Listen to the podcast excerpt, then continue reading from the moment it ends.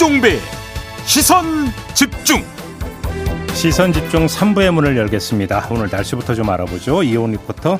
네, 많이 춥죠. 아침 기온 어제보다 3, 4도 가량 더 낮아서요. 서울이 현재 영하 4.6도고 느낌 온도는 영하 8도입니다. 바람의 세기가 어제보다는 덜하고 낮 기온이 어제보다 3, 4도 가량 더 높아서요. 서울 6도, 강릉 부산 9도, 전주 대구 8도로 보이겠습니다. 서쪽을 중심으로 눈 비가 약하게 오락가락하겠습니다. 날씨였습니다.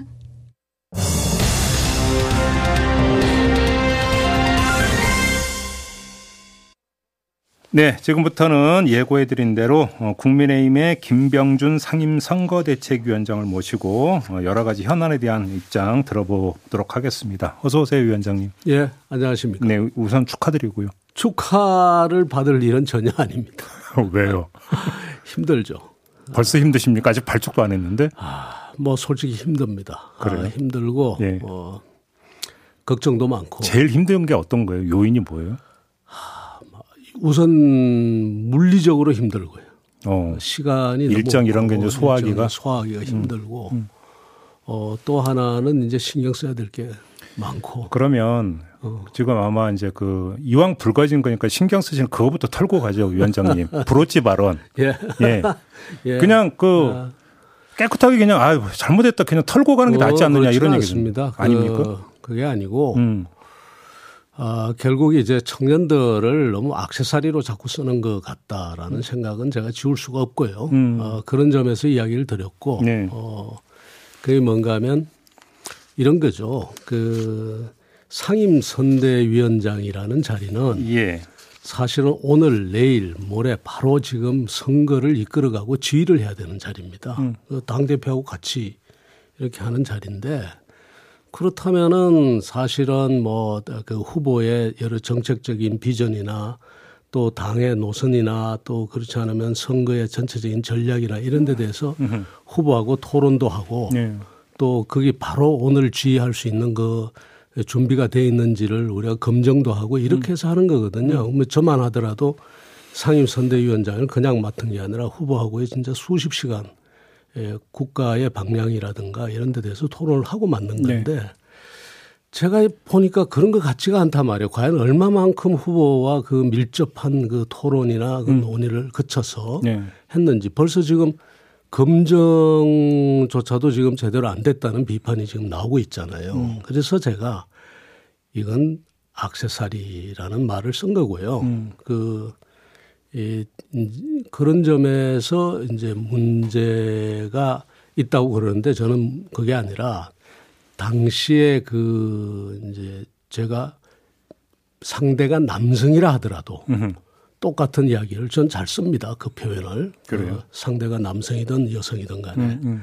그래서 제가 악세사리로 쓰지 말라는 이야기를 하는 거고요. 그 다음에 뭐 페미니스트, 페미니즘에 관한 이야기도 있는데 음. 제가 말하는 페미니즘은 그야말로 헌법에 보장된 그 모성 보호, 양성 평등 음. 이런 이야기입니다. 그러면 지금 위원장님께 말씀 때 전투복의 브로치라고 하는 음. 그 표현에서 그러면 전투복과 브로치는 지금 그 대비되고 있는 거 아니겠습니까? 예. 그러면 전투복은 뭡니까?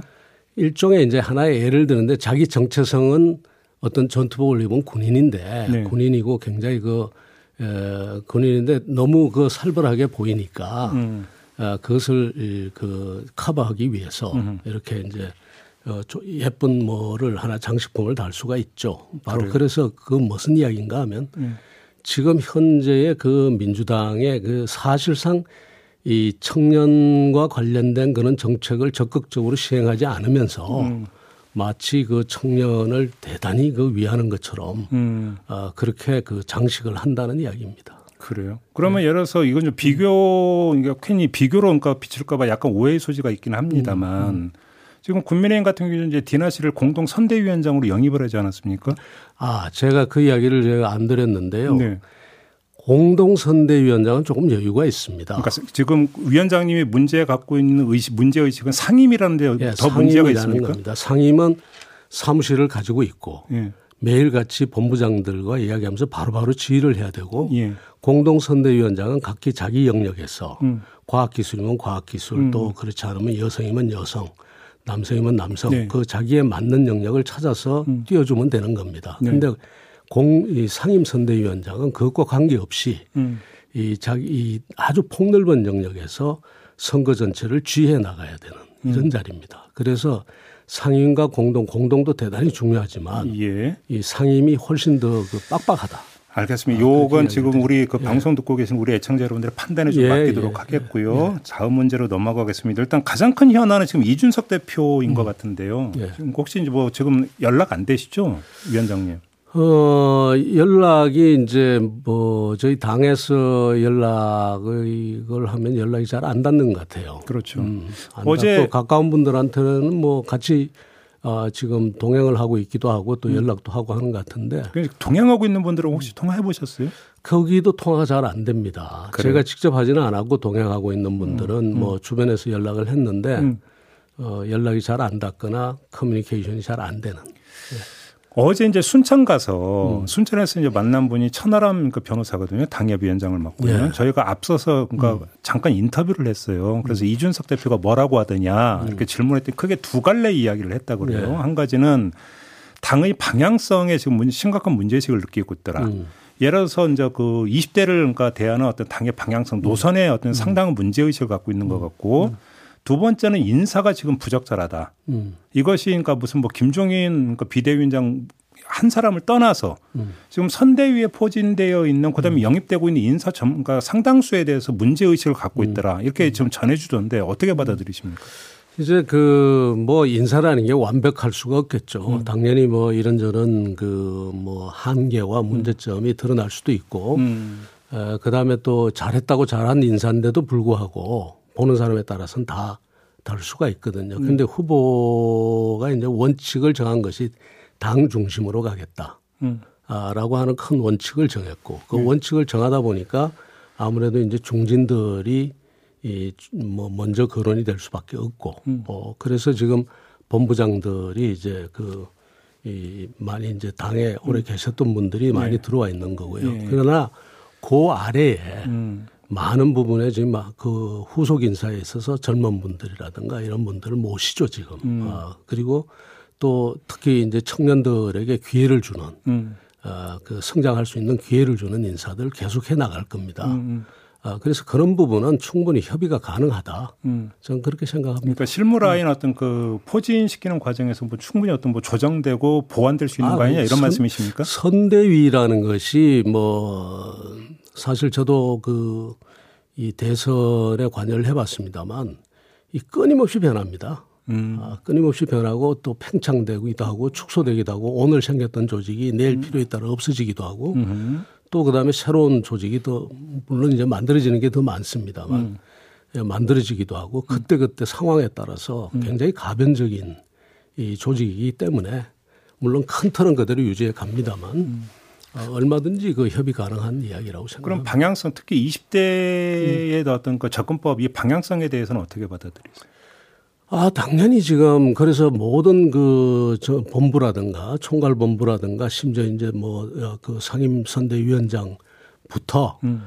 청년 보좌역들을 전부 두고 음. 어 그분들을 지금 뭐 오늘 오늘 방송 여기 나오는데도 우리 청년 보좌역이 같이 따라와서 음. 제가 발언할 것을 전부 논의하고 지금 하지 않습니까? 어, 바로 그런 점에서 저보고 뭐 이렇게 이렇게 좀 대답 하는 거는 좀 문제가 있지 않느냐 이렇게 음. 지금 바로 지금 이 자리에서 지금 지적하고 있거든요. 네. 누구 이 청년 보좌역들입니다. 그래서 밖, 에 계시는 분. 예. 네. 예. 그리고 음. 이렇게 음. 곳곳에서 음. 어그 청년 세대의 그 의견과 또 그다음에 입장을 저희들에게 전달해 주고 또 공식적으로 자리에 앉기도 하고요. 예. 근데 일각에서는 이런 지적을 합니다. 음. 그러니까 뭐 경위가 어떻게 됐든 음. 그다음에 옳고 그르건 그건 둘째 문제고 비춰지는 모양새가 너무 안 좋으면 음. 윤석열 후보가 좀 적극적으로 나서 가지고 예.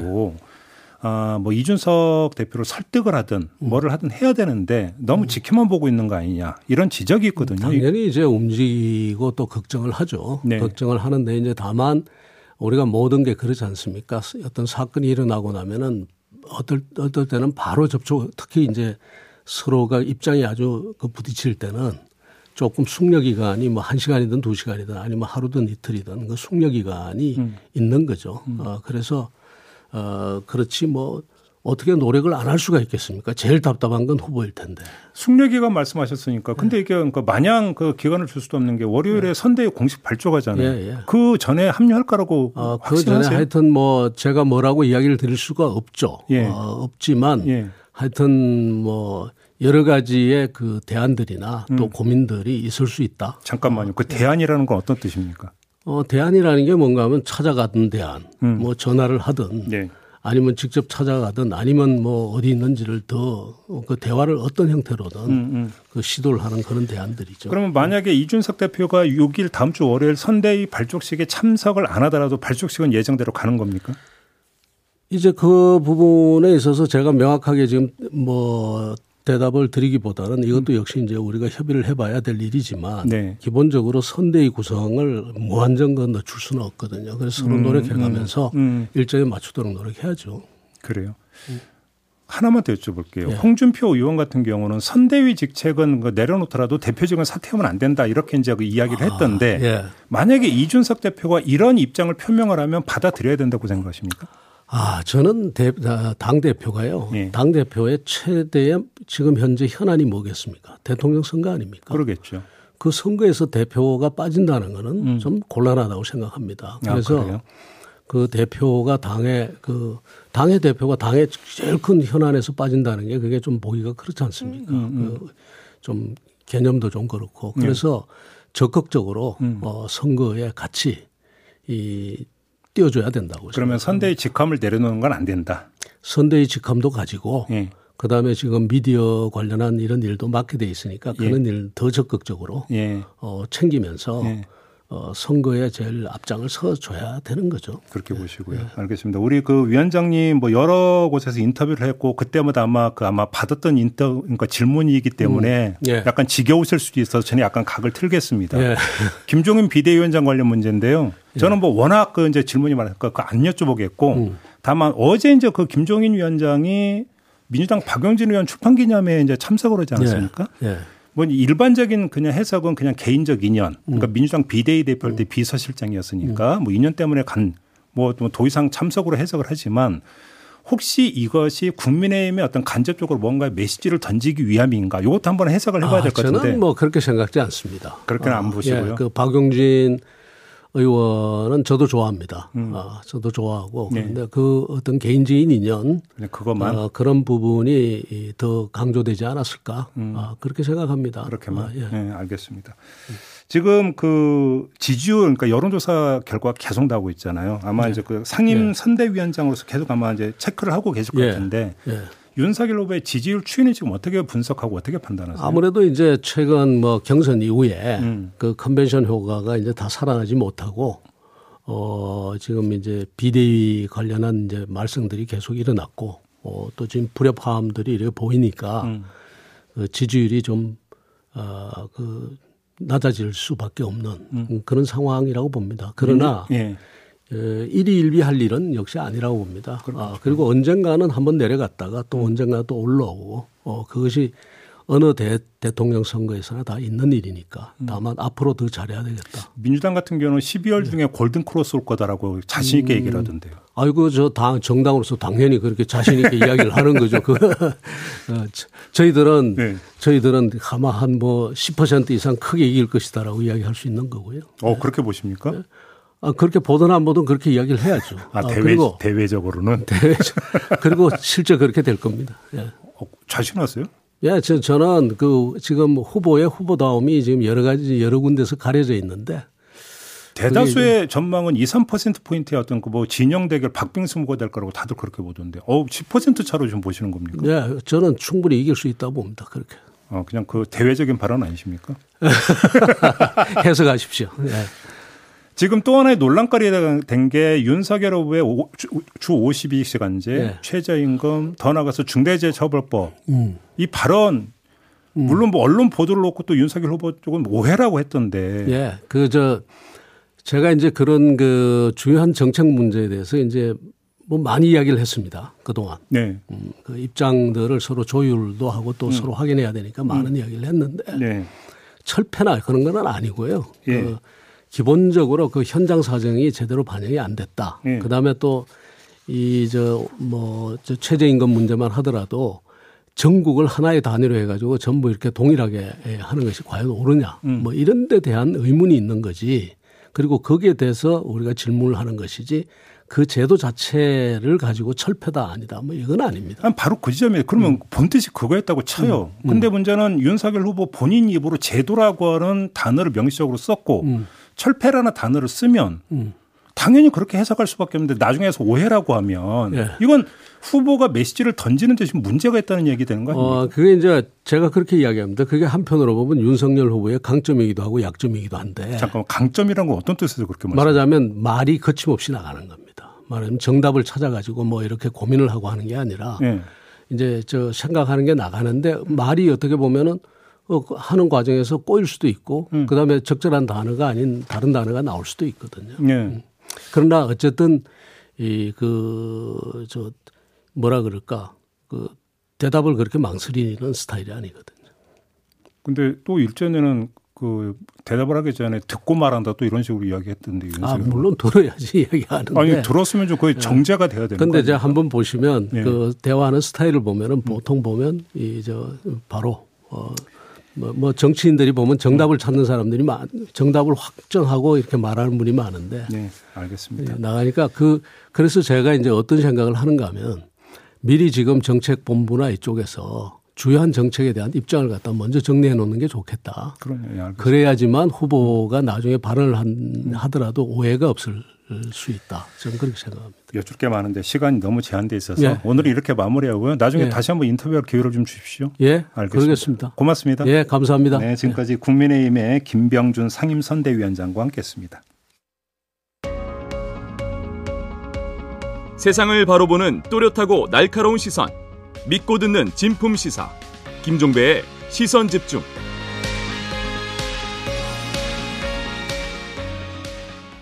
네, 지금부터는 방역 상황을 좀 점검해 보겠습니다. 정말 우려했었는데 다섯 명이 오미크론에 감염이 된 것으로 확인이 됐습니다. 여기에다가 어제 확진자 숫자는 5천 명대를 기록을 했는데요. 어떻게 되는 건지 중앙사고수습본부 손영래 사회전략반장 연결하겠습니다. 나와 계시죠? 예, 안녕하십니까. 어, 오미크론 감염된 사람이 지금 다섯 명이나 나왔습니다. 어, 예, 그렇습니다. 지금 아마 나이지리아에서 온 건들이 둘 다 나이지리아에서 온 건들이고요. 예, 그렇더라고요. 어, 예. 예. 환자 확진자 수로는 다섯 명이고 예. 어, 이 감염의 경로상은 지금 두 건입니다. 그러니까 감염 경로가 두 건이잖아요.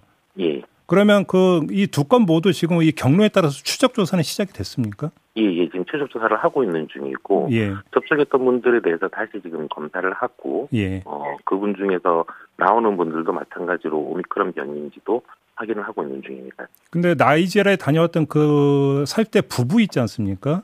예. 그 부부 같은 경우는 지금 이 동선을 파악하는데 하루가 빈다라는 이야기도 있던데요. 어떻게 되는 겁니까 그 얘기는? 그 오시자마자 이제 지금 예방접종 완료자의 경우에는 저희가 예전처럼 격리를 하지 않고 있기 때문에 네. 일단 이제 오셔서 검사를 받으셔야 됩니다. 예. 그래서 그 검사를 받은 결과에서 확진이 되셨고 음. 다만 그 검사를 받고 결과가 나온 데까지 지금 하루 정도가 걸렸기 때문에 네. 그 하루 사이에 일정 정도의 접촉이 있을 수 있어서 네. 그 부분들에 대해서 지금 녹화 조사가 들어가 있는 단계입니다. 그리고 그러면 지금 또 이제 그 다섯 명이라는 게 그 부부와 그다음에 지인 그러니까 차를 태워주는 지인에서 세 명이고 예. 이게 한 그룹이고 또 한 그룹은 역시 나이지리아 다녀오긴 했지만 여성 두 분이라는 거잖아요. 예, 그렇습니다. 이분들의 지금 동선은 다 파악이 됐습니까? 예, 그분들도 지금 마찬가지로 역학 조사를 하면서 예. 똑같이 추정을 하고 있는 중입니다. 아, 그러면 이분들로부터 지금 다시 그러니까 전파가 확대가 됐을 가능성도 배제할 수는 없는 거죠. 이론상으로. 예. 양쪽 양쪽 사건 다 지금 어 다시 2차 감염들을 이, 이 했었고 그런 분들에 대한 접촉자들을 또 조사해 봐야 되기 때문에 예. 예, 이 부분들에서 또 지역사회 쪽으로 감염이 전파됐을 가능성도 있다고 보고 있습니다. 어휴, 참. 또 하나가 있던데 지금 일본에서 오미크론 감염 그러니까 1호로 나왔던 나미비아에서 왔다라는 사람 있지 않습니까? 예. 이 사람도 우리 인천공항 경유했었다면서요? 예, 경유를 해서 갔다고 지금 하고 있고, 근데 사실상 경유 쪽은 어, 완전하게 경유하는 분들과 입국하는 분들의 동선은 좀 분리돼 있습니다. 예. 다만 그 부분들로 인한 영향 그렇게까지 크지는 않을 거라고 보고 있는데. 그러면 이 사람이 인천공항 경유할 때, 그러니까 이 동선은 다 파악이 됐습니까? 이 사람 같은 경우도? 어, 예, 그 동선을 파악한다는 게 아니라 경유는 저 내국인 입국 루트로 못 들어오고 인천공에 머무르고 그 밖으로 다시 나가시게 되어 있고 음. 거기에서 접촉하는 분들도 마찬가지로 다 다른 외국으로 가시는 분들입니다. 이분들이. 네.